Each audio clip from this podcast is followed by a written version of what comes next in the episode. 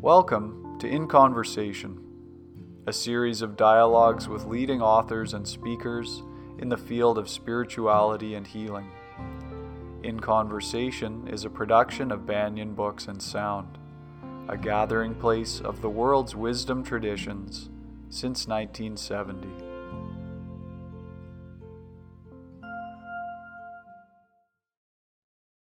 Welcome, everybody, to the Banyan Books podcast in conversation today with Wade Davis. My name is Ross McKeechee. And uh, as usual, we're going to do uh, about an hour and 15 minutes today.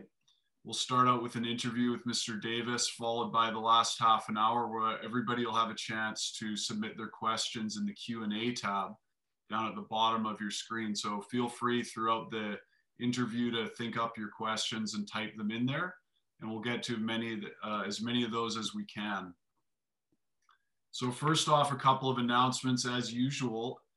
Uh, although everybody is joining from around the world, the physical location of Banyan Books and Sound at 4th and Dunbar in Kitsilano, Vancouver, is on the unceded territory of the Coast Salish people. So acknowledging that it includes the Musqueam, Squamish, and Tsleil-Waututh nations.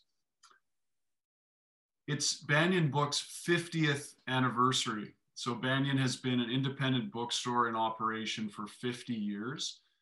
That's a, a, great accomplishment and i just want to give a shout out to everybody who is working on the floor and in the back every every working piece for banyan that makes it work.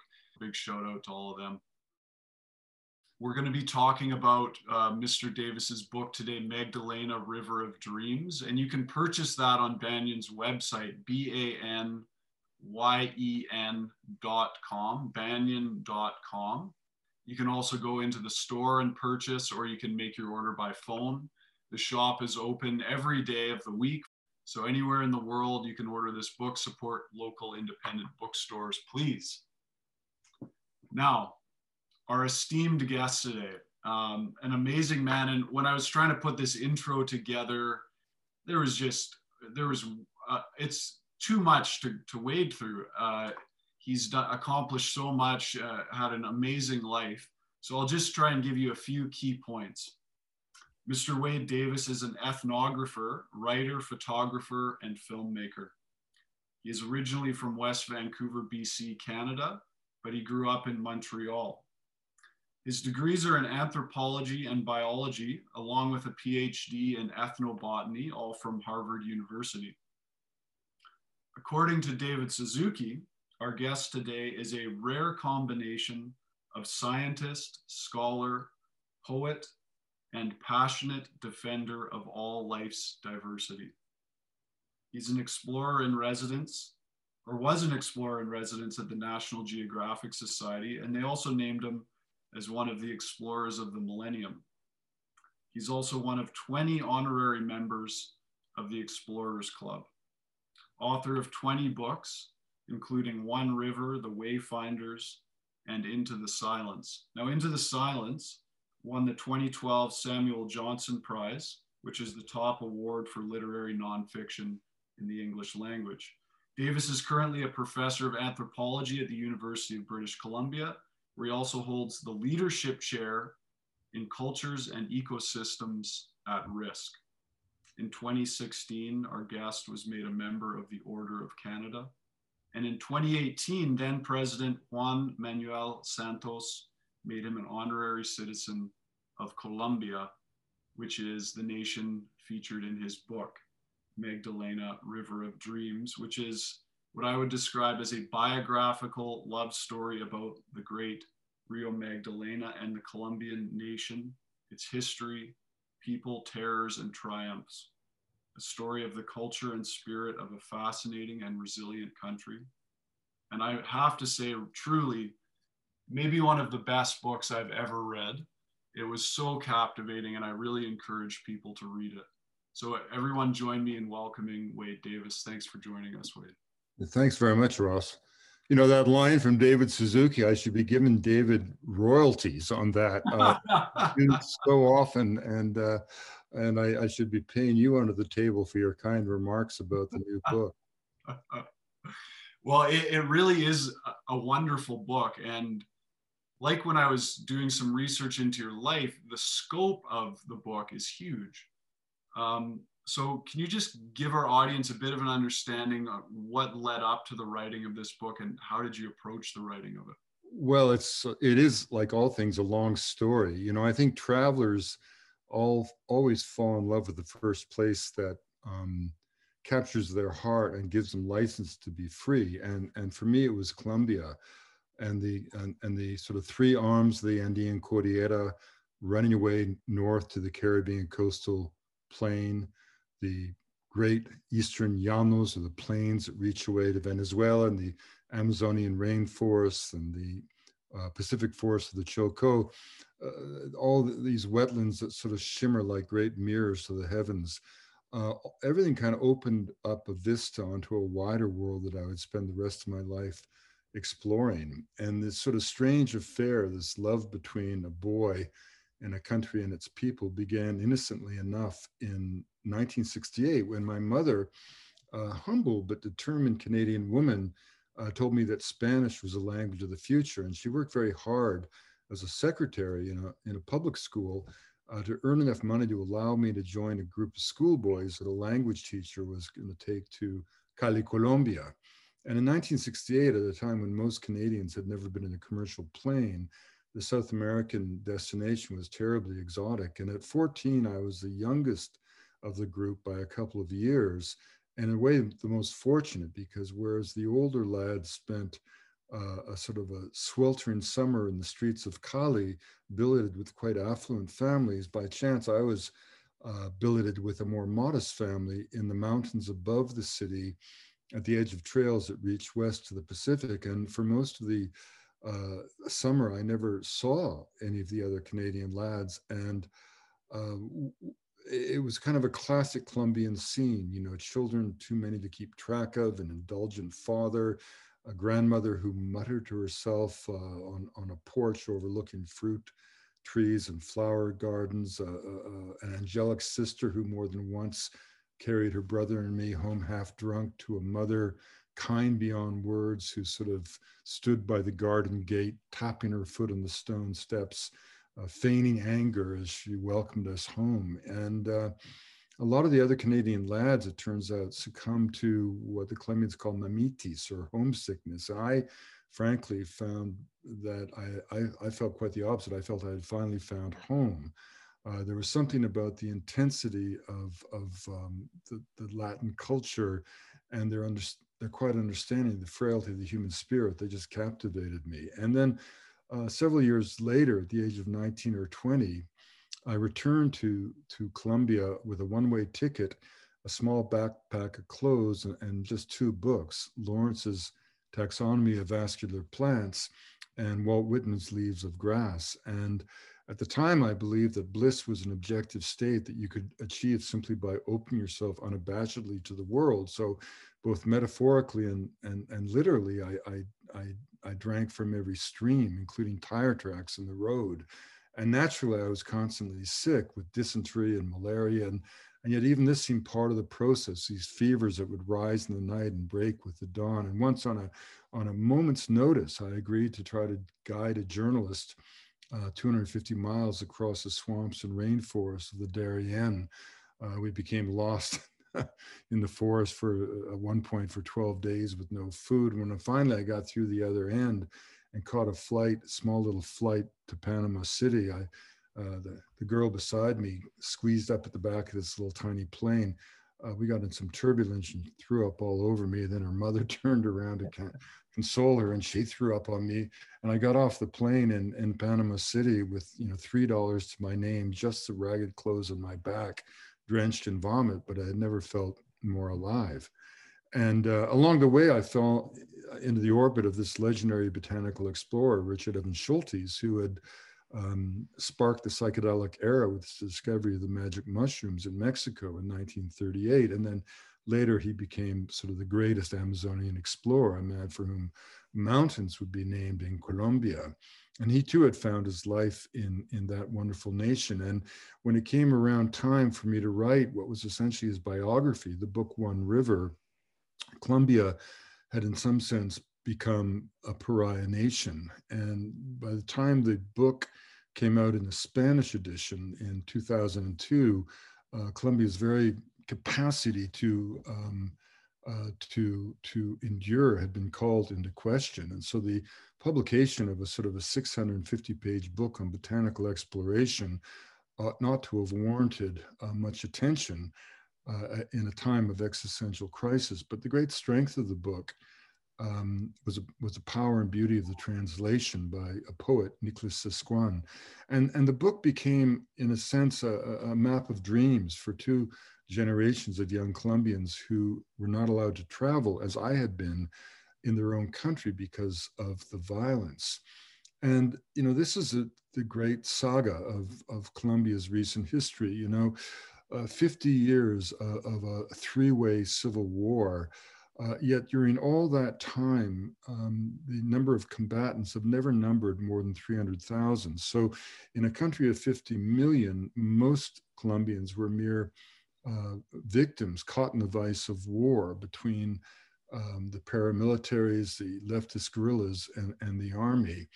And, you know, 250,000 dead, you know, 7 million internally displaced, 100,000 missing, and yet, the real tragedy is that the war would not have lasted a day without the illicit money brought in by cocaine. You know, at the height of the cartel, the Medellin cartel was putting 80 tons of cocaine a month into North America, generating $70 million a day. The cartel accountants would budget 1,000 US dollars a week just to buy elastic bands, just to wrap the illicit money. And without that money, the war would not have lasted a day. To give you a sense of that, um, in the last year before the signing of the peace agreement in Cartagena in, in 2016, the FARC, one of the dominant leftist groups, was down to maybe 6,000 cadre, mostly teenagers in search of a good meal. And yet they managed to earn that year through extortion and drug trafficking $600 million. Well, if you give me the Shaughnessy Boy Scouts uh, and $600 million, I can wreak havoc in British Columbia. And this is precisely what happened. So, in this sense, um, the blood of innocent Colombians is very much on the hands of everybody you ever know, have known Ross, who's ever used illicit cocaine and every country that has facilitated the black market by prohibiting the drug while doing nothing serious to curb its use. Uh, imagine how um, Americans would feel, for example, if Canada had patterns of drug consumption in bars and boardrooms across the country, um, such uh, together with laws and, and um, that, that kept alive the black market, such that uh, 85 million Americans were forced to flee their home or their country. Well, that's exactly what happened in Colombia. And yet, through all those years, Colombia managed to maintain civil society and democracy, green its cities, uh, create millions of acres of natural of national parks, seek restitution with indigenous people, and like any other nation state, and kind of pave the way for a, for an economic renaissance as two generations of young Colombians forced to flee the country are now returning with skill sets uh, acquired in distant capitals in every conceivable uh, endeavor. Well, the book One River was very warmly received in Colombia because it it exposed those cruel hypocrisies, even as it painted a portrait of a, of a country in total defiance of the dark cliches. And the truth is that Colombia is not a place of violence and war. It's a land of colores y cariño, colors and, and, and love, uh, in which the, the spirit of the people have, have managed to survive, particularly especially because of who they are. It's a topography of their character that has allowed them to endure such uh, uh, uh abuse and such outrages. You know, you know, we always talk about uh, you know Colombia uh, as as being sort of the source of the origin point of magical realism, which is seen as its great gift to Latin American literature. But you know, um, uh, Gabriel Garcia Marquez or Gabo was a, actually a functioning and practicing journalist all his life. He was an observer um, who just happened to live in a land where heaven and earth come together on a regular basis to reveal glimpses of the divine. There is no place in Colombia more than a day removed from every known ecological niche to be found on planet Earth. Uh, cities that, for much of their history, uh, were, were separated one from the other and connected only by the tracks of the muleteers, the arrieros, who, who, who brought the produce from the highlands to the river and from the river back up into the highlands. And this is sort of the essence of the Colombian spirit, uh, infused by a deep spirit of, of place in a homeland that's the most bountiful in um, the world, the greatest geographical diversity, ecological diversity, and of course, the greatest biological diversity, except for Brazil. And of course, Brazil is a much bigger country, but Colombia has more species of birds, for example, than any other place on Earth. And the defining feature, if you will, of Colombia is the Rio Magdalena. It yeah. runs south to north, the length of the country. It's born in this rugged knot of mountains known as the Colombian Macizo, uh, from which emerge many of Colombia's great rivers, not just the Magdalena, but the Cauca, its great affluent, the Patia that flows into the Pacific, the Caquetá and the Putumayo, which are two of the great rivers of the Northwest Amazon. And then the Magdalena runs the length of the uh, of the country, but also out of the Macizo emerge the three great arms of the uh, Andean Cordillera, which create such diversity as they run away to the Caribbean uh, coastal plain. Um, uh, uh, uh and, and, the Magdalena itself, like the Mississippi, its shadow to the north, is both a corridor of, of commerce and also a fountain of culture, the kind of the source of uh, Colombian uh, poetry and prayer and music and literature. In dark times, it has been the cemetery of the nation, a slurry, slurry of the shapeless dead, but always it returns, always it maintains its loyalty to the people, always it flows. And to a great extent, this valley, where four out of five Colombians live, a valley that generates 80% of the national wealth, that encapsulates the entire history of the nation. This valley is Colombia. Uh, Colombia is a gift of the Rio Magdalena, and the Magdalena is the story of Colombia. So I set out to really write a biography of a nation uh, through the metaphor of its, its, its greatest river. And the actual field work over five years was sort of sociology inspired by serendipity. I would just I traveled every corner of this immense um, valley uh, drainage, and I would just go to a place and wait around until I met somebody who had something to say that the world needed to hear, uh, which, as Hemingway said, was the essence of good storytelling. And uh, and along the way, I the constant refrain was, for to heal ourselves, we must heal the river. To heal the river, we must heal ourselves and i and i and i and i realized the extent to which not just the river was enmeshed in the identity of the colombian people but colombia as a nation state is the only country i can name literally born of a vision of natural history. We, we forget that where while george washington was liberating a little sliver of land on the atlantic uh, uh, uh, coast of, of what became the united states the great liberator simon bolivar in a war that lasted twice as long as Washington's fight with the British, uh, Bolivar would ride 75,000 miles, liberating not a coastline, but a continent. And in his saddlebags were the maps and journals of the great naturalist Alexander von Humboldt.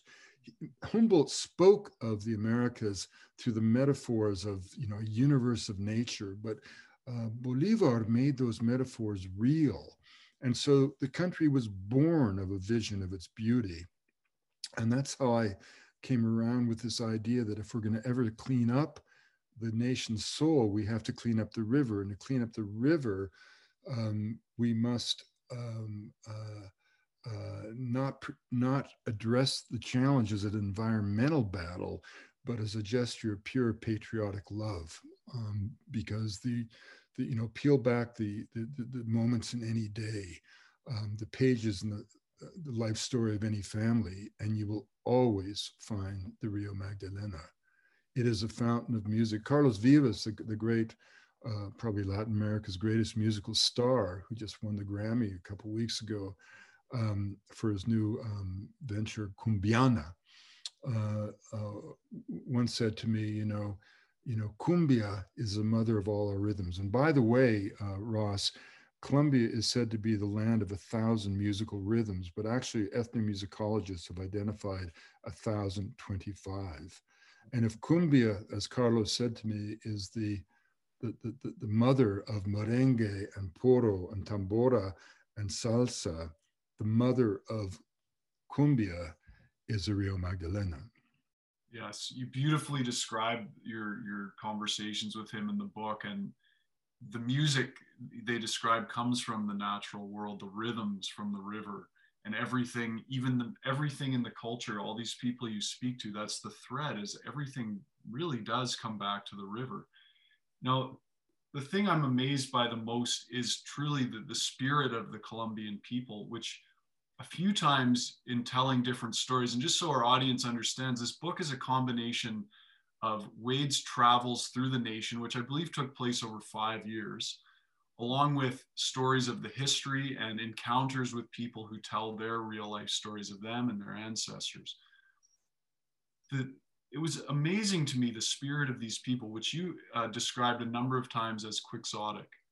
Mm-hmm. This this uh, um, wide vision that they would have to accomplish almost impossible things.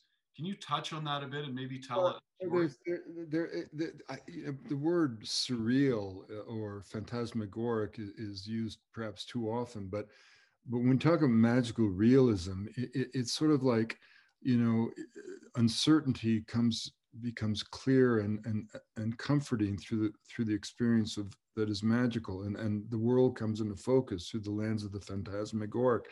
There's a kind of a surreal quality to life in colombia that explains why when people will say to you, you know what, what what's so great about colombia that i must go there?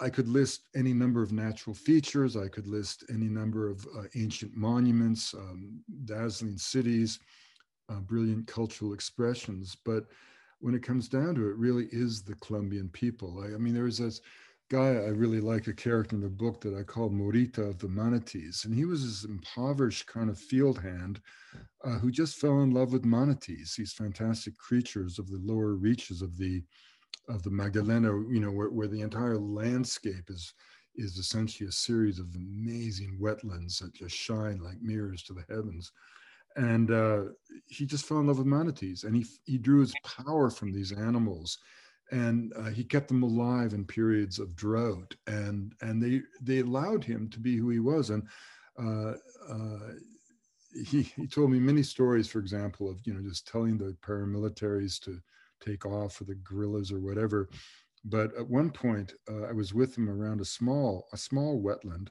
and he remarked that he and the local school children had collected um, and found 75 distinct species of butterflies around that small little wetland. And I sort of said to him, you know, carajo, hombre, 75 uh, butterflies, that's, you know, a third that we have in all of Canada. And you found them around this pond. And he said to me, a typical lovely Colombian retort, which was, you know, ah, sí, pero la cosa es que en Colombia tiene que entender que un mariposa es solamente un flor que puede volar, por eso tenemos tanto. And what he had said to me is, ah, yes, my friend, but what you have to understand is that in, Colombia, a butterfly is just a flower that's learned how to fly. That's why we have so many.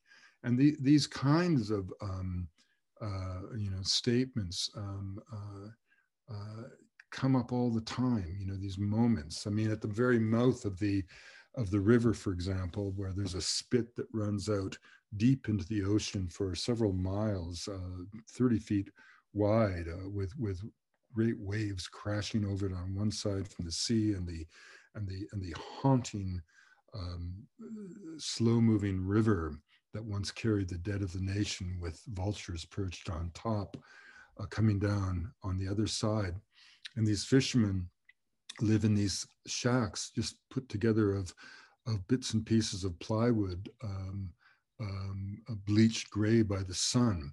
And a single wave could wipe away their lives, but they, as if in conscious, conscious um, uh, rejection of despair, they decorate these shacks with poetry. Um, you know, here one breathes free, you know, uh, here everything is normal.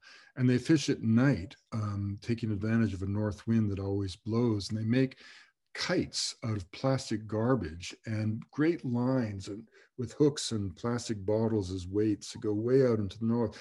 And as they fish, they take on a kind of a heroic quality that that is is really um, resonant and true. Um, and then then you can be walking along in Santa Marta and you suddenly see a mamo, a sun priest of the Arhuacos or of the Kogi. Now the these, these, are, these are descendants of the ancient Tairona civilization, which carpeted the Caribbean coastal plain of Colombia at the time of the Spanish conquest. And in the wake of the conquest, the survivors fled into an isolated volcanic massif, the Sierra Nevada de Santa Marta, that soars to 20,000 feet, the highest coastal mountain range on Earth. And over 300 years, these survivors reinvented their culture as from a warlike nation to a devotional culture of peace. And to this day, they remain ruled by a ritual priesthood. But the training for the priesthood is extraordinary. The young acolytes are taken away from their families, sequestered in the shadowy world of darkness for 18 years, never leaving the environs of the men's sacred temple as they're enculturated in the values of their society, which maintain the idea that their uh, prayers and their prayers alone maintain the cosmic balance of the world. And having never even seen a horizon, they are suddenly taken on a journey after 18 years to the heart of the world where they see the beauty of the earth.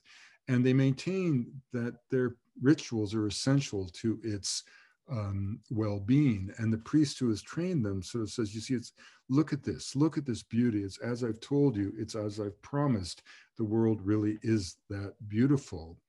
And the, the Arhuacos and the uh, Wiwa and the Kogi, um, though living two hours from Miami Beach, uh, are the literal descendants of the sun priests. And they don't distinguish, for example, the blood that runs through your veins from the water that runs through a river. And in that sense, they're quite accurate because, of course, we all are part of the hydrological cycle. As we die, our blood that makes up most of our body will slip into the earth and eventually reach the sea as readily as a river reaches the ocean.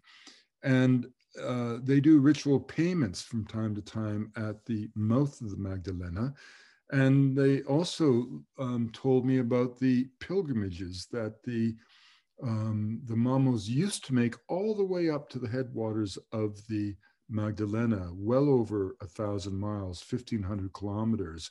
And they would stop at every community and ascertain the health of the river and measure, as they put it, the awareness and consciousness of the inhabitants by the relationship that they maintain with the river itself. And one of my oldest friends amongst the Arhuaco, and I've been working with them since the 1970s, Mamo Camillo said something very profound one day to me. He says, La paz no vale nada si es solamente una manera uh, uh, en que los tres lados del conflicto pueden unificarse para mantener una guerra contra la naturaleza. Tenemos que hacer paz con todo el mundo. And what he said is peace won't matter if it's only an excuse for the three sides of the conflict to come together to maintain a war against nature. We have to make peace with the entire natural world. Well, you know, it, it's interesting how these these ideas keep coming up. We, we met a fisherman in the town of Nueva Venecia, which is one of the floating fishing villages and one of the biggest of the wetlands, this vast inland sea called the Sierra Nevada, the Ciénaga Grande de Santa Marta. And in this floating village, in a classic Colombian way, um, the cats swim and the dogs are afraid of water. And in 2003, there was a terrible massacre and the paramilitaries just slaughtered 39 men. And as we asked the people at one point, you know, a fisherman I was talking to, you know, what, what could the country, the government do uh, to, to offer some kind of retribution for all that has been suffered? And he began by saying, well, we need new houses. And then as we scribble down some notes, he says, no, what, what's the point of houses if we don't replenish the ciénaga? No, we need a healthy wetland here. And as we made no, no, no, no, that won't help. We need the rivers that come into the wetland to be cleaned and healthy. And as we scribbled down some more notes, um, he suddenly said, mierda, carajo, you know, shit, forget it. What we need is that the source of the rivers and the streams and the wetlands, the Mother Magdalena herself, we must clean up her. And if we don't clean up that, we'll never clean our soul and we'll never clean up the nation. And you, you hear this theme again and again. I'll just read you one little short um, passage from a, a, very close friend of mine, Edmond Ferro, who, who um, is the director of the one museum in Colombia dedicated exclusively to the Valley of the Rio Magdalena in the old colonial town of Honda.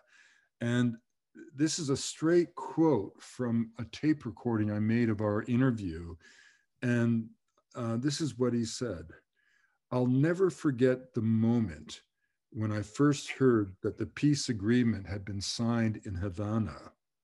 By chance, I was at the very confluence of the Rio Cauca and the Magdalena. And the Rio Cauca is the great affluent of the Magdalena. Uh, are three, three arms of the Cordillera. And so the Cordillera Oriental, which eventually forms a border with Venezuela, um, flanks the Magdalena. The Cordillera Central goes straight up the middle of the country and falls away to the coastal plain. And then to the west of that is the Rio Cauca Valley, which then is moving on, flanked by the uh, Cordillera Occidental, which cuts off the great forests of the Pacific from the rest of the country. By chance, I was at the very confluence of the Rio Cauca and the Magdalena.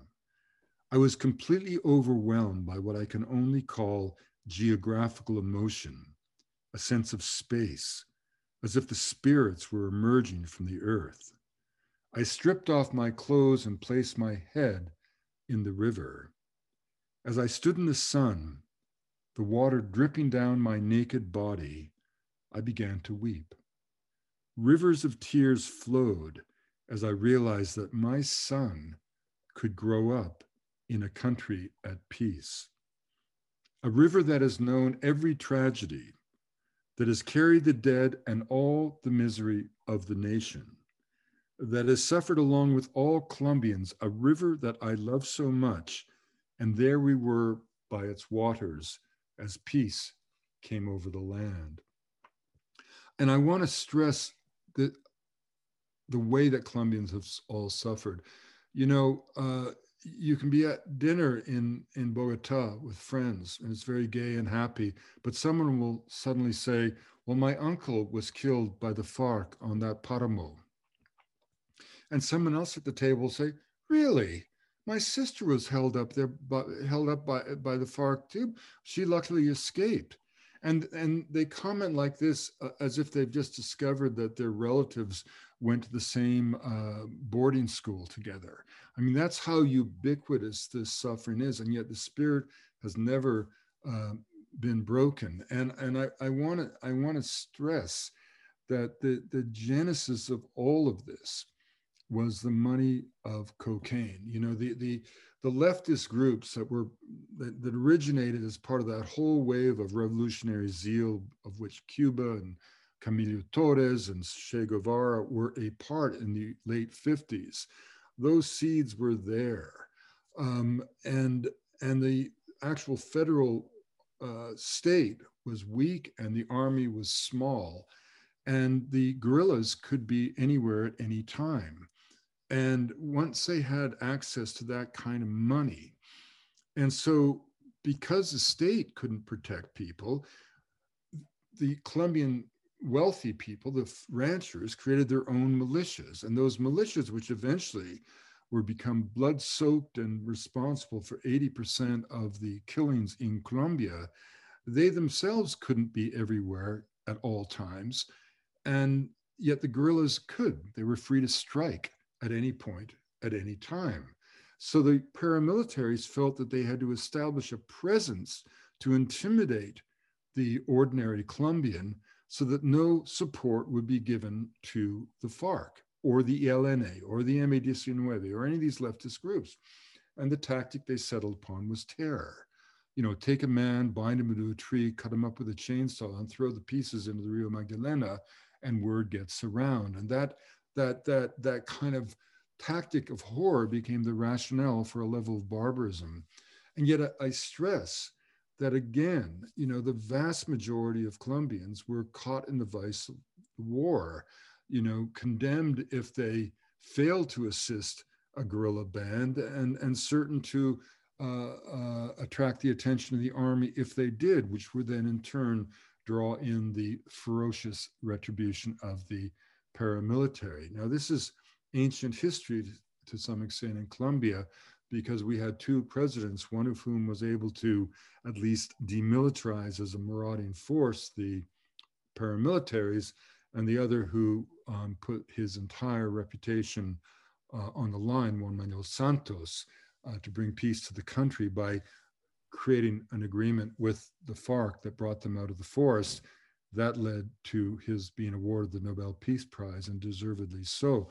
But again, I stress, you know, I, you know, one of the things that we forget is the the psychological impact on a nation that is defined as a pariah and portrayed only through the drama dramatic series such as Narcos. You know, my my close associate in writing this book, uh, uh, uh, both as a character in the book and a, a, a comrade in, in, in, research and, and a, a brilliant editor in the first drafts of the book, Sandra Uribe, a great artist, uh, and she was a young girl growing up in Medellin during the worst of Escobar's terror. And when she couldn't distinguish the color of the sound of bombs from the sound of thunder at the age of 15, her parents sent her to live in Miami with a grandmother. And it was a very difficult passage for her. And she was made fun of for being from the country of Escobar by high school students in Miami whose main social activity was the pursuit of illicit drugs, with Colombian cocaine being their drug of choice. And yet Sandra had never seen, let alone used cocaine as a child growing up in Medellin. So, so the point is that the, the, the image that is um, uh, um, that colors one's impressions of Colombia could not be more false. And it is, it is, it is simply outrageous uh, that the country uh, whose consumption of cocaine um, was largely responsible for all of Colombia's miseries remains the country um, most reluctant and uh, applying most pressure to avoid the one thing that Colombians desperately need the cleansing stroke of legalization to break the back of the cartels distinguish coca leaves from cocaine hydrochloride, create a nutraceutical product. So campesinos who are going to grow coca because it yields a thousand times more revenue than any other plant, if we don't make, give them a legal market, um, it's very difficult to understand how this corrosive force of illicit drug trafficking will ever um, be, be uh, swept off the body of a nation state that does not need or deserve that cancerous growth. Again, the fuel driving the conflict, uh, this cause of the rivers of blood, is the consumption of cocaine, not its production. Yeah, you stress that in the book, and that's really important for everyone to understand that uh, anybody who has used cocaine or con- continues to use cocaine is in fact funding um, violence and terror. A, you're in killing. A, you're killing people. You might as well be pulling a bullet. You know. You know. You know me, Ross, well enough that I'm a total libertarian on drugs. I mean, I think the war on drugs has been the most ridiculous folly in human history. A trillion dollars, and 50 years on, we have more people using worse drugs in worse ways than ever before. Because of the war on drugs, the Americans have unfortunately a higher number of individuals in their population with criminal and arrest records than they do individuals who have college degrees. Uh, and the war on drugs began as a political maneuver by Richard Nixon to cleave the hippies and the blacks away from his so called silent majority. And Ehrlichman books make that very clear. And so the war on drugs is is is uh, the most grotesque folly in probably the history of of uh, not just the United States but of the nation states. Yeah. I'll just take a moment to remind our audience that uh, please put in any questions you have for Wade into the Q&A tab and we'll be getting to those questions in a little bit.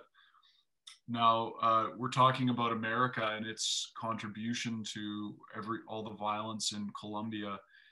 Um, bringing it to another topic, present day, you wrote an essay for Rolling Stone titled The Unraveling of America. And I had a chance to read that last night, and it's a wonderful essay. And as you were telling me before the interview started, maybe the most widely seen um, article that Rolling Stones ever put out with a, a, huge reaction from people. Can you tell us a bit about it? Yeah, it had a it had a bizarre impact. On, I mean, you talk about going viral. Well, it trended on their site, number one or number two for five weeks, and attracted five million readers on the site. But but on the on the internet, it generated. Um, as of more than a month ago, uh, 362 million social media impressions of people, you know, uh, sharing it and uh, almost the population of the us right. And visitations to my wikipedia site you can monitor all this stuff. I didn't know until this happened uh, went from about 150 a day to 4000 a day it just hit this nerve and what it was it wasn't an anti-american um, uh, polemic by any means it was it was a love letter to america but it, in the guise of an intervention in the sense that the only way you can um, you know turn around a family member is, is showing them a mirror to see how far they've fallen. Uh, and that's the first path on step on the path of rehabilitation.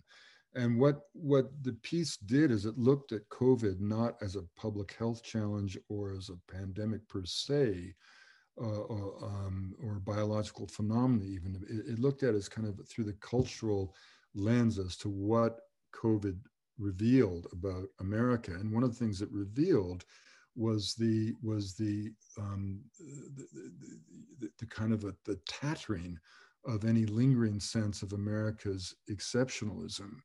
You know, in a in a in a single season of pestilence, uh, Americans woke up to find themselves living in a failed state, um, led by a dysfunctional government, at the head of which was a buffoon of a president uh, advocating the use of disinfectants to treat a serious disease that was killing 2,000 people a day, but a disease that he intellectually couldn't begin to understand. Um, and uh, as, as American healthcare workers in their desperation awaited emergency flights of fundamental supplies from swabs to protective gear from China, um, the hinge of history opened to the Asian century and and one perceptive journalist from the Irish Times um, quipped that you know many emotions have been expressed about America since um, uh, the Second World War, but one that has never been expressed but is being expressed now is pity. And you know, I, I tried to trace the the the the unraveling of America um, you know, in the wake of World War II, a war that was won by American industrial capacity. I mean, the scale of it is just astonishing. I mean, uh, one factory in Detroit made more tanks than the German Third Reich. You know, uh, Henry Ford produced every two hours on an assembly line a B 24 with 1.5 million uh, uh, parts. Uh, we produced Liberty ships by the hour. Uh, the record was four days and 19 hours and so many minutes to lay one down. For every uh, five pounds of equipment, the Japanese Empire of the Sun per capita got to a frontline soldier in the Pacific War. The Americans got uh, two tons. Uh, the production was such that um, we didn't just become the arsenal of democracy. We could re reflexively send half a million trucks to the Russians, half a million Jeeps to the Russians, a million miles of wiring, uh, 35 million uniforms, vast stores of food um, and boots. The Russian uh, armies um, defeated the Germans on the battlefield, rivers of Russian blood being the uh, sacrifice. But they marched into Berlin on boots made in America, 15 million pairs altogether. And then in the wake of the, um, the war, America never stood down. Uh, to this day, they're uh, a country that was demilitarized at the eve of the war. In 1940, Britain had, I mean, America had a smaller army than Portugal or Bulgaria. And in the wake of the war, it never stood down. And, um, uh, you know, since 19, 2000 alone, we spent $6 trillion on military adventures at a time when, um, you know, America's never been at peace since the 1970s. China's never been at war. Uh, we've spent $6 trillion on adventures. They've been building their country, pouring more cement every three years than America built uh, poured in the 20th century.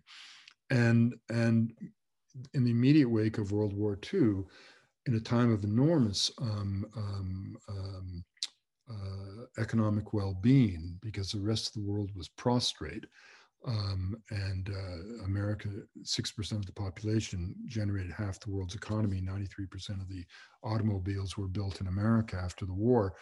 Um, that allowed for a truce between labor and capital. It gave us the working class. It gave us um, the weekend. It gave us um, an opportunity for a man with limited education to look forward to owning a house, owning a car, raising a family, um, and, and having a good life. And, and that kind of social contract was shattered over two generations as globalization was um, uh, uh, celebrated with iconic intensity when at a time when every working man and woman could see that globalization was just capital on the prowl in search of cheap labor. Meanwhile, the cult of the individual in America, uh, which is sort of the soci, you know, liberating the individual from the collective, gave us great freedom and mobility, uh, but it was a sociological equivalent of splitting the atom. And suddenly, the community suffers. The very idea of society is called into question. Um, divorce rates soar uh, uh, elders are shuffled off into old folks' homes, such that only 6% of children have grandparents beneath the same roof. Uh, the obsession with work, slogans like 24 7 means the average American father spends 20 minutes a day with each child. A child who, by the age of 18, has spent two years watching video games, contributing to an epidemic of obesity, the Joint Chiefs are calling a national security crisis. Um, the the um, the, the Americans end up consuming two thirds of the world's antipsychotic drugs. And now the highest cause of mortality for those under 50 is, in fact, opioid addiction. And at the same time, the fundamental American values are called into question. The country that heralded the freedom of the press now ranks 45th when it comes to press freedom. The country that created the idea of public education now has dozens of cities that do not graduate more than 50% of the high school class, despite diminishing standards. A country that defines personal freedom as an individual's right to own an arsenal of weaponry, trumping even the safety of children who get killed in schools. You know, on D Day, uh, June 6th, when we the Allies invaded Europe, 4,414 uh, lives were lost on the Allied side. In uh, 2019, that many Americans have been killed by each other by handguns by April of, of that year. You know, we once welcomed the huddled masses of the world. That was sort of the metaphor, the, the myth, the moral charter upon which the country was founded. Now we um, we uh, separate children from their mothers at the Mexican border as we propose building not just a folly, but a wall that actually serves as an act of treason. Because if you think about it, treason isn't just betraying secrets, state secrets to an enemy, it's when you betray the foundation of who you are. And that is what indeed that, that uh, wall represents. And by the same token, when Americans flaunt their individuality by ignoring public health recommendations, putting their fellows at risk. Um, that's not a that's not a sign of strength. It's an expression of weakness of a society that lacks the stoicism to endure the pandemic or the fortitude uh, to defeat it. And when both in 2016 and 2020, um, you know, up to 70 million Americans chose to elect Donald Trump uh, voting really their grievances because everybody knows the man has no credentials for the job. All he had going for him was his willingness to uh, rationalize the grievances, indulge the hatreds, and target the enemies real and imagined. And when a people take their precious right to vote that casually, I think it's a sign of um, incredible um, decadence. And you know, the truth of the matter is, empires are born to die. Every kingdom fails to anticipate its demise. The, the you know, the 16th century, um, uh, the 15th century rather belonged to the Portuguese, the 16th to the Spanish, the 17th to the Dutch, the 18th to the French, the 19th to the British. And the British Empire reached its greatest geographical extent in 1935. Um, but we now know, of course, that the the the the, the, the economic uh, viability of, of the empire had slipped by the Diamond Jubilee, and of course, the country the empire was bankrupt and bled white by the Great War. So, this isn't to say that one looks forward to the uh, end of the American era, uh, given the values that inspired the world and given what awaits us if the weight of history and the hinge of history does open to a uh, Asian century with China's um, record on human rights, its record on issues of democracy, press freedom, the legitimacy of ethnic minorities, its its its uh, Orwellian use of uh, social capital to measure degrees of orthodoxy amongst its people. Uh, you know, traits that perhaps a nation that favors stability beyond all other um, uh, qualities um, may be, un- may be um, understood to indulge. But I certainly uh, will be nostalgic for the best years of the American century. You know, the end of America is no time to gloat. Uh, it's nothing to celebrate. Uh, a country uh, that saved civilization literally uh, with its industrial might during World War II, the country that gave us Lincoln, who called for, you know, charity towards all and malice towards none. Uh, Washington, who famously could not tell a lie, the visionary documents of, of Monroe and Madison and, and Jefferson, all the complexities of the, of the American experiment uh, led in turn to this man who cannot recognize the truth, who practices charity for none and malice towards all, this bone spur of, uh, of a warrior, the, the, this buffoon of a president recommending the use of, of um, of uh, you know disinfectants to treat this disease. Um, a man who lies is re- reflexively as he breathes the air. And yet, the haunting thing about America today is that um, 70 million Americans voted for him in 2020, uh, 8 million more than voted for him in 2016. If you look at the uh, the electoral map of the country, uh, the chasm is so broad. You know, the, the, the blue states, uh, with the exception of the handful of states that we paid such close attention to Georgia, North Carolina, Virginia, um, uh, Pennsylvania, and Michigan all the other states were either won by one side by huge pluralities um, or, or, the other by huge pluralities. So there is this sort of chasm that that's going to be very difficult, I think, for, for the states to um, uh, to bridge. And, and one of the problems is that um, they have lost sense of um, their own uh, common space. You know, I, I, tried to explain this by using an allegory from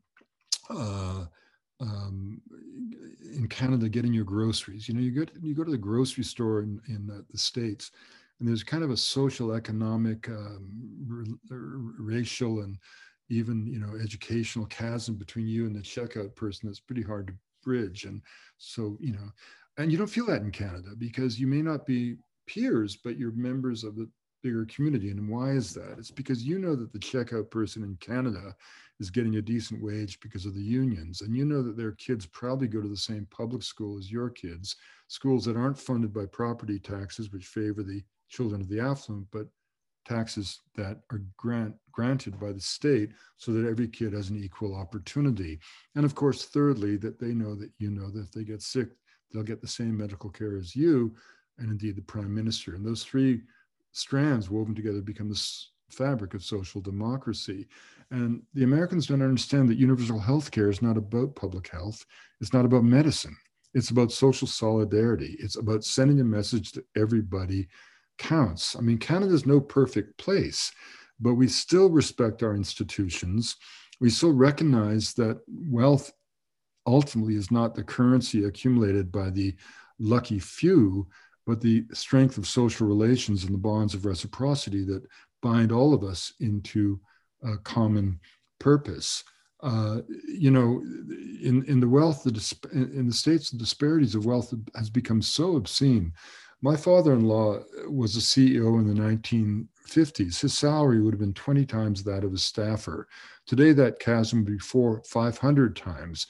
Uh, you know, the top 1% of Americans uh, control $30 trillion of assets. The lower half of the um, population has more debt than assets. The three richest Americans have more wealth than the poorest 160 million. And those kinds of economic ine- uh, discrepancies, inequities, uh, simply cannot be sustainable um, in any country that aspires to democracy. And social democracy is not communism light, as the Americans like to think of it. Um, social democracy is dynamic, vigorous entrepreneurial capitalism that just happens to focus its benefits, ideally and aspirationally, on all tiers of the society. So, in that in that sense, um, uh, I think that can also explain. And of course, COVID was a lens that, that, that or, or, a window that kind of lay bare at all this stuff. You know, I mean, on July 30th, in the day when the Americans announced almost 60,000 cases of COVID, a figure that has been supplanted now uh, uh, many times over. But on that same day, in all of our hospitals in, in British Columbia, we had but five cases of COVID.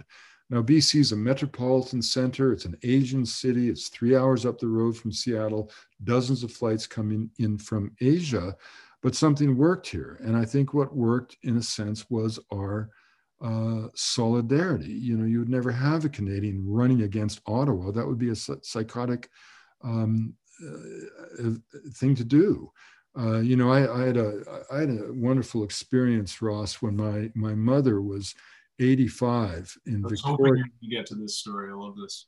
Yeah, my mother was 85 and uh, living alone in an apartment in um, in uh, Victoria when she got a headache on a Sunday morning at 11 o'clock. By two o'clock that afternoon, she was being prepped for neurosurgery and she was operated on by an immigrant, a brilliant Indo Canadian neurosurgeon who saved her life. And by the time my sister and I got to the ICU, um, my mother was sort of in, in coma and you know in recovery, but she had survived. And adjacent to her in the one other bed in the, that ICU was a young girl from Manitoba, surrounded by her Mennonite family. And my sister and I were thinking, you know, we could have afforded to pay for this service. My sister's a lawyer, I've done well. Uh, but that Mennonite family from Manitoba might have faced a choice in another jurisdiction between the well being of their family and the health of their beloved daughter. And fundamentally, in a social democracy, and certainly in Canada, we say that that's not a choice that any of our people should ever have to face.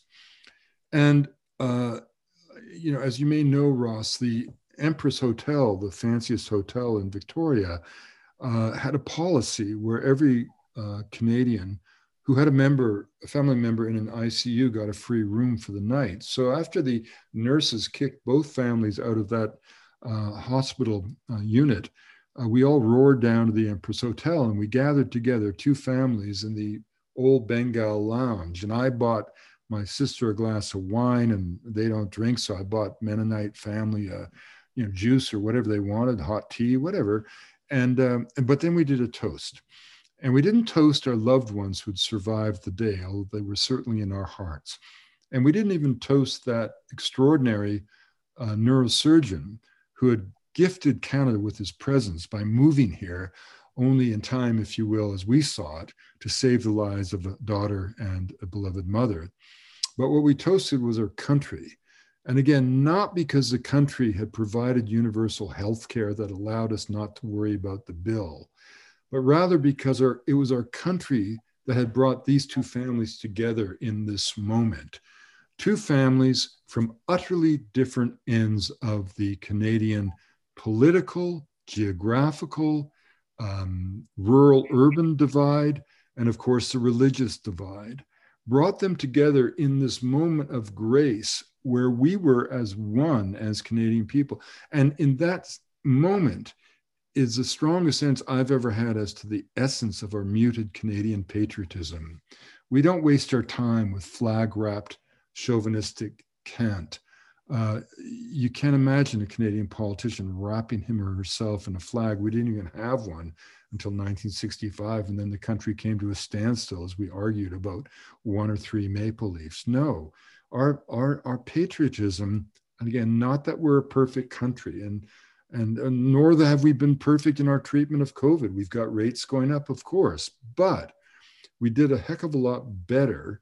And I think that's because there is a sense of, uh, of community, of common purpose, of engagement, which, which explains why, for example, immigration continues to haunt the United States, whereas we live quite comfortably in a country in which our biggest city has half of its population made up of individuals not just from different ethnicities, but individuals literally born outside of Canada. And I think most Canadians, although there are a few uh, obviously racist individuals in any um, large country, but I think the, the, the record shows that most Canadians understand that that has helped us become a better society, a more pluralistic country, a much more interesting country to live in, and a richer country, both in terms of business, entrepreneurial zeal, um, creative arts, and, and, and the poetry and passion of being a nation state. Wade, uh, um, I'd like to try and get to some audience questions here if you're okay with that. Sure, you bet. Um, and I'll encourage people to keep sending them in in the Q&A tab and we'll get to as many as we can. So the first one we have here is from Belinda. And she's wondering, what is the story of the name of the River Magdalena? Where does that name come from? Oh, I'm so glad you asked that question. It's a wonderful story. And it, it actually is the epilogue of the book. Um, uh, Sandra and I, my close friend, who's a big figure in the book, as I said, were um, up at a beautiful shrine that many of you may know who do know Colombia Monserrate, which kind of glows over the heights of Bogota, a thousand feet above the city. Uh, it was sacred land of the Muisca. Um, it was a fulcrum of the sun at the solstice. And uh, it's a very beautiful but humble um, site, um, appropriate for being originally a hermitage. And uh, we were having a, uh, um, uh, a cup of uh, chocolate con queso in a local cafe. And Sandra reflected, uh, uh, her mind was still on the river. And she said, you know, it's funny. Um, you know, we call this river the Rio Magdalena, which was perfect for what the river was and what it can still be, but strange because at the time it was named, Maria Magdalena, she said, had a less than stellar reputation. And of course, in the sixth century, Pope, Gre- Pope Gregory, in a notorious s- sermon, had had um, um, depicted Maria Magdalena as a woman of the night, a prostitute who only through the good grace of uh, Jesus was allowed to sort of serve him and uh, wipe his feet with her hair and, and, and, and, and soak them with her tears. But as Sandra pointed out, um, Uh, um, there was a repentant prostitute in Christ's entourage, but her name was Mary of Bethany. And for 1400 years, the church had focused its contempt and its zeal on the wrong, on the wrong woman. And the truth of the matter is, Maria Magdalena was neither mother, ne- neither wife, nor woman of the night, who was his most devoted companion. She was with him in his death, at his side um, in his resurrection. She was honored by him to carry the word of the glory of his resurrection to the side of God. And she was in any in every way, as her name would suggest, Magdala, meaning in Aramaic, the watchtower. She was indeed the watchtower of the world. She was a tower of strength in the early years of Christianity. And she was, in fact, the apostle of all the apostles. And it was only in 1969 that the Roman Catholic Church removed the scarlet letter of sin from her chest. And only in 2016, the year of the peace agreement, that Pope Francis finally acknowledged her for what she was the apostle of the apostles, as Jesus said, the one and only. And as Sandra told me that story, she said, and it's just like our river. You know, for years we abused it and and uh, took it for granted and soiled its water. And but think, in the case of Maria Magdalena, um, you know, billions of people now, be they or Eastern Orthodox, Lutheran, Anglican, or Roman Catholic faith, revere her as a saint. And Sandra said, it's just like our river. Why can't we do the same for a river to transform its destiny with our tears, with our prayers? And in doing so, we will transform our lives and heal our souls. And as she told me that story, right at that moment, a small yellow bird landed at our table, uh, pecked at the crumbs, and then darted off into the cloud forest. And that's how the book ends. Not a, uh, doesn't give away anything. It's still a, a really good book to read just because you know the ending, folks. Please get this book. Yeah, so, we're not talking about a mystery story here. a mystery story, that's right. Now, the next question is from Anna and she says, How do you think the new generations of Colombians have inherited or experienced the collective trauma of the height of violence? I, I think that's a that's a really important question on both multiple levels. Um, you know, there is a very active and uh, earnest reconciliation process in Colombia, um, and uh, you know, it's one of these things where you know, uh, Col- Colombians are so exhausted by war. Um, and um, the conflict is, will still um, uh, it, it won't, it, it's complicated but peace will never be broken as it had been in, in the previous years but but you know again the, the psychological impacts of of being uh, treated like a pariah nation um, uh, I think that's one of the reasons that um, I, have been given a, a kind of a, a, standing in Colombia that is frankly um, out of all proportion to what I deserve. But on the other hand, if you, uh, in the preface to the book, I tell an anecdote of how a friend of mine, Carolina Barco, was the Colombian ambassador to Washington, D.C. Now, she had been the external affairs minister in, um, in Colombia. Her father was a beloved president of Colombia, and now she's a diplomat. And yet, at Washington Dulles Airport, she was strip searched simply because she had a Colombian passport. And she presented her di- diplomatic credentials and objected to the treatment, uh, the local customs official um, barked an obscenity at her as if uh, uttered from the mouth of a dog. And if that's the way that the American customs, for example, treats um, the highest representative of the Colombian nation, imagine how a young Colombian feels when they're uh, traveling around the world and and seen being seen as if they're they're nothing more than a, a coming from a land of drugs and violence and cartels and all the the nonsense you see um, on on on Netflix. And so I think the, the, the impact has been very strong. And the reason, you know, the reason that um, both my first book, El, uh, One River or El Rio, but especially this new book has hit such a nerve is that I don't shy away from the violence. On the contrary, I explain it and explain it with great intensity uh, and and um, uh, and passion, uh, but with empathy. Uh, and there are passages in this book that are that are hard to imagine that they actually happened, uh, but they did. Um, but at the same time, uh, I'm painting a picture of the of the full complexity of the nation, and for that, Colombians are, are I think, very grateful um, you know, my book One River was selected by the National Library as um, as one of the first of 25, the first 25 of the 200 books that will be selected as the most important books in the history of the country for the 200th anniversary of independence.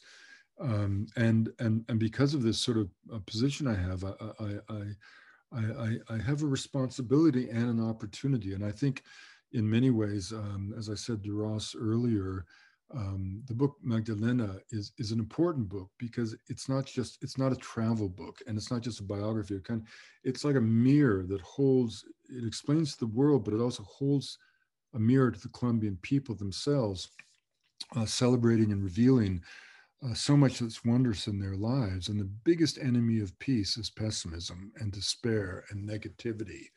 Uh, and and anything we can do to inspire Colombian peoples um, to recognize, as uh, you know, again, as Lincoln said, the angels of their nature can only help um, a peace process that's delicate. Now, peace process is delicate for a couple of reasons.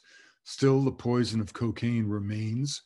Um, secondly, prices of oil dropped, Colombia's main source of foreign uh, exchange, at a time when the implementation of the peace agreement of 2016 uh, had a price tag of $45 billion. Uh, even as Colombia, without a, a, hint of hesitation, has absorbed the greatest humanitarian crisis in the history of the Americas, whereas the Americans, again, to be simply honest, um, have turned away desperate mothers by the score at their southern border mothers escaping the same violence caused by the American consumption of drugs, that the tra- trafficking of which has all moved to Central America. Nation states like Guatemala, Salvador, and, and, and Nicaragua that were torn asunder in the 1980s with America's obsession at fighting against the so called communist influence in those nations. Uh, all that turmoil, again, can be laid at the hands of US foreign policy and drug consumption but we are turning away mothers and breaking up families. Whereas in Colombia, at a time of its greatest need uh, for its own national survival and recovery and regeneration, uh, they have absorbed 1.8 million Venezuelan refugees, and they haven't separated families. They've housed families, they've fed families, they've schooled the children, they've offered medical care to all. It's an extraordinary gesture of grace that Colombia has not gotten sufficient credit for. Uh, so, so um, you know, anything we can do to support the Colombian people in their um, uh, complex walk towards peace and a better time for the young, uh, we, we really have to do. The next question we have is from Arnim and he's he's saying what is the biggest new threat and opportunity for Colombia as a new world is evolving? New threat and opportunity.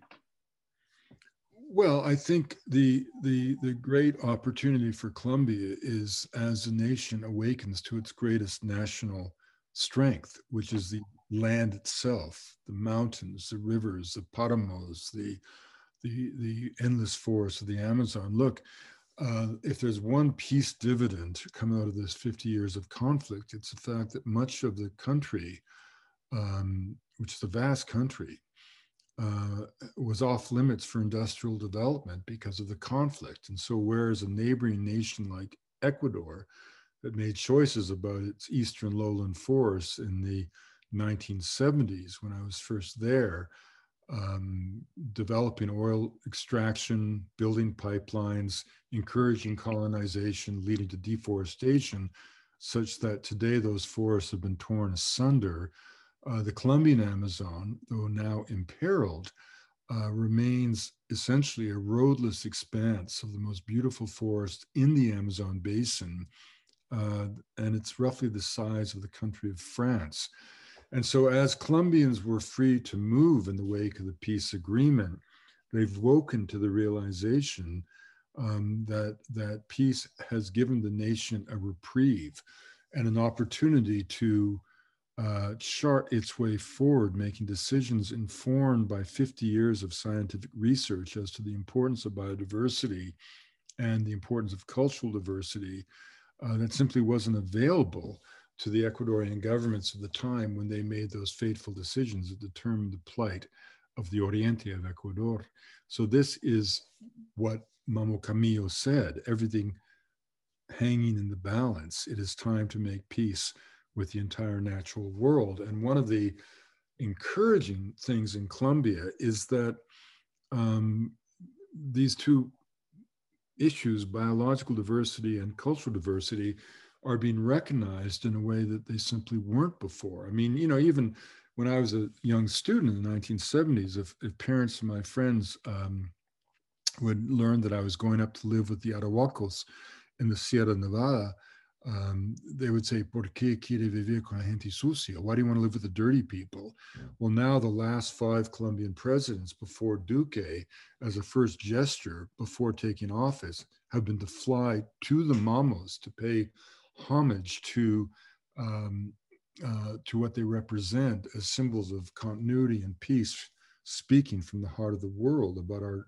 need not just as a species, but a, a, a, as a Colombians, but as a species, to protect the natural world. And, and and and even the two sides of the conflict, if you will, the far right and the far left, are coming together in many areas to protect the landscape, which people, and this is why we are promoting, in a sense, the, the Magdalena as a symbol of the country and calling for its regeneration not as an environmental initiative, more regulations that will only be ignored, but rather as a statement of national patrimony and, and, and patriotism. Because if you accept the fact that the Magdalena, that Colombia is a gift of the river, then to, then to rehabilitate the river is the supreme act of patriotism. And by the same token, to continue to abuse a river would be seen, in a sense, as an act of treason. So we're at least poetically, that's the way we're trying to pre- present this. And of course, one thing that COVID did teach us in a wonderful way is that we're biological beings on a living planet and that the earth is incredibly resilient. Rivers, in particular, you just have to leave them alone and they'll come back. So, you know, both the uh, the River Hudson, the Hudson River, and the Rio, uh, River Thames were in much worse shape than the Magdalena not 50 years ago. And now, of course, they'd be they've come back to life. So this is kind of the um, um, one of the subtexts of the book. Wonderful, and you've with that answer, you've answered a few uh, other questions that people have submitted about the process of cleaning up rivers locally here in BC and other parts of the world, and how we can take inspiration from Colombia. One really inspiring thing in your book, as you mentioned, the uh, groundbreaking legal decision to make uh, was it the Rio Cauca that was made? Oh, the Rio Atrato. Rio Rio Atrato that was acknowledged as a living entity with legal rights.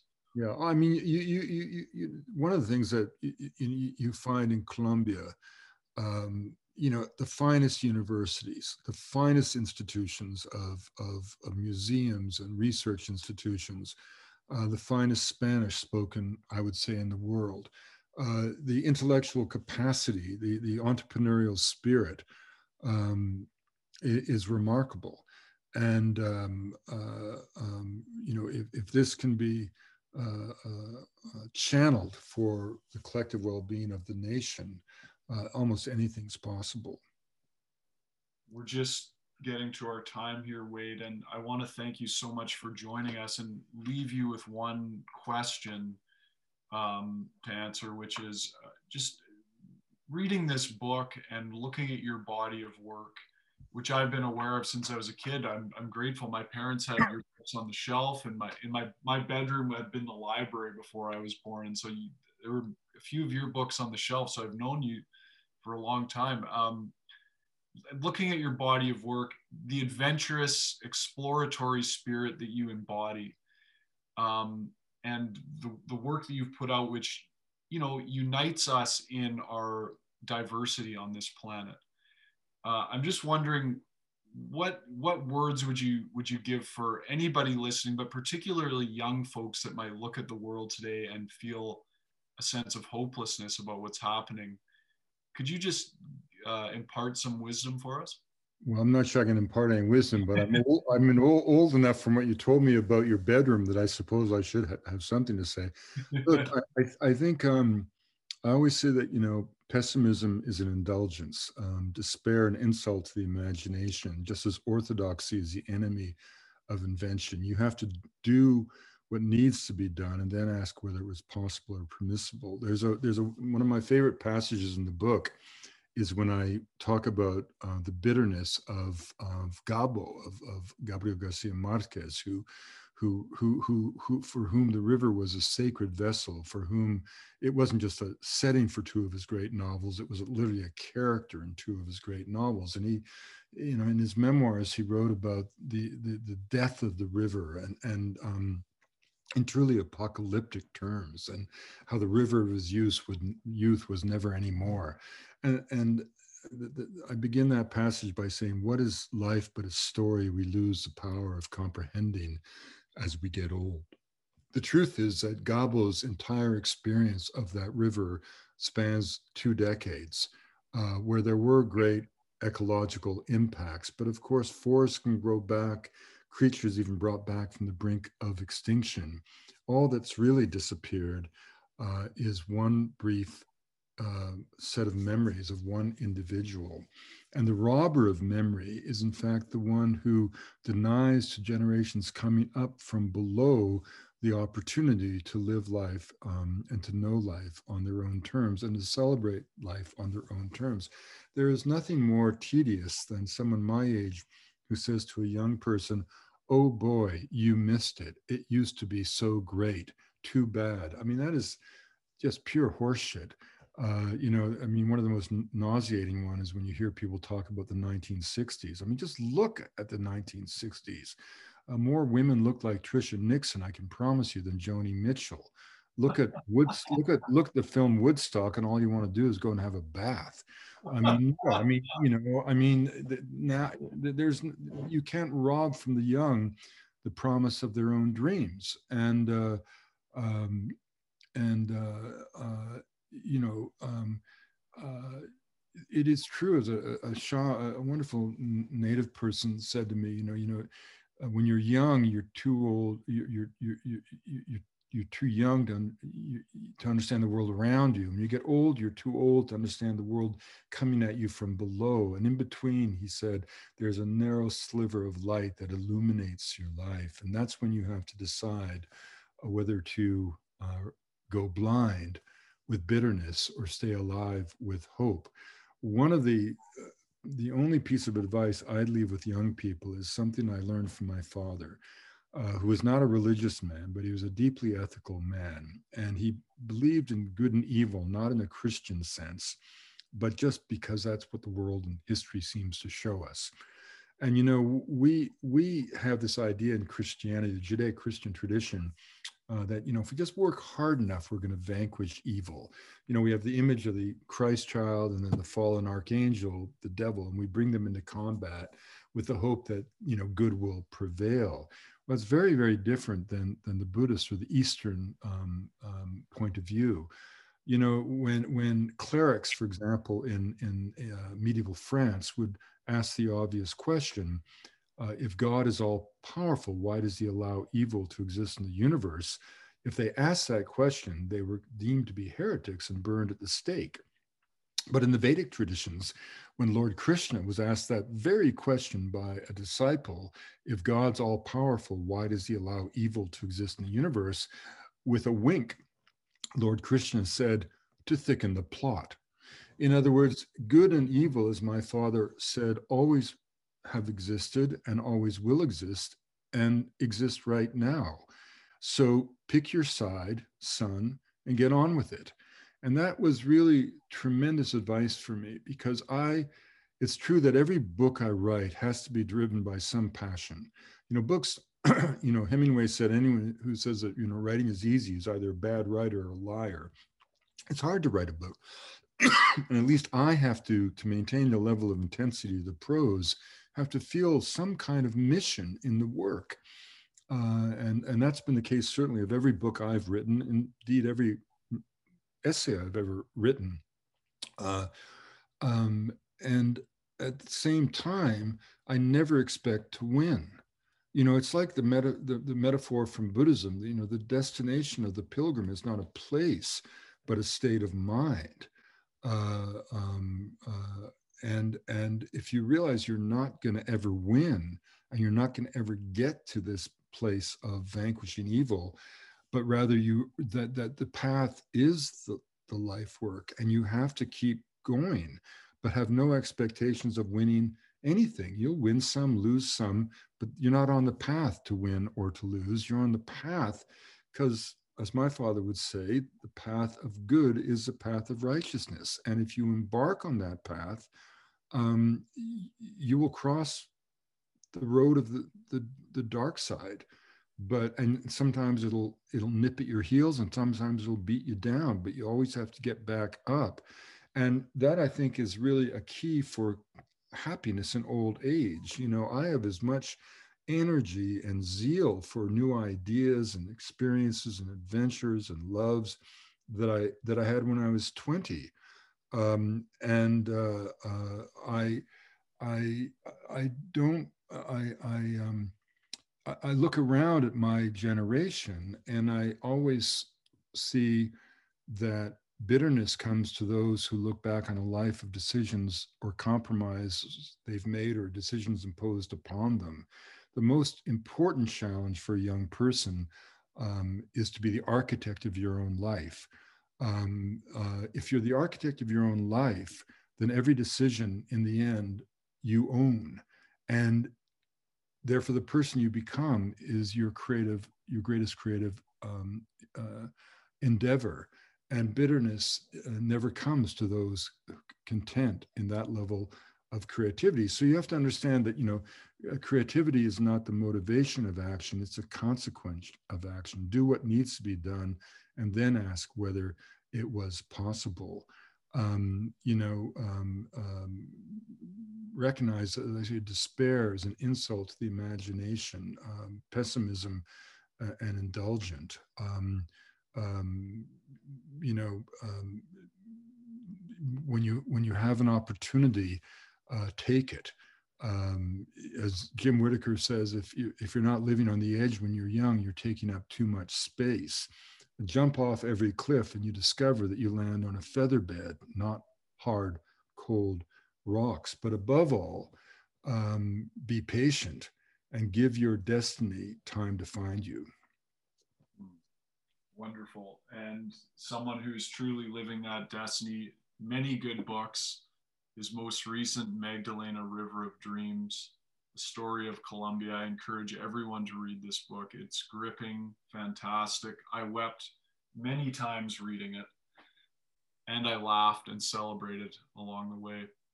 A reminder you can get it at our website, banyen.com, B A N Y E N.com, or at our physical location, Banyen Books and Sound at West Fourth and Dunbar in Kitsilano, Vancouver. Wade Davis, thank you so much for joining us today. Thanks, Ross, and good luck to the bookstore. It's a wonderful institution for all of us. It is indeed.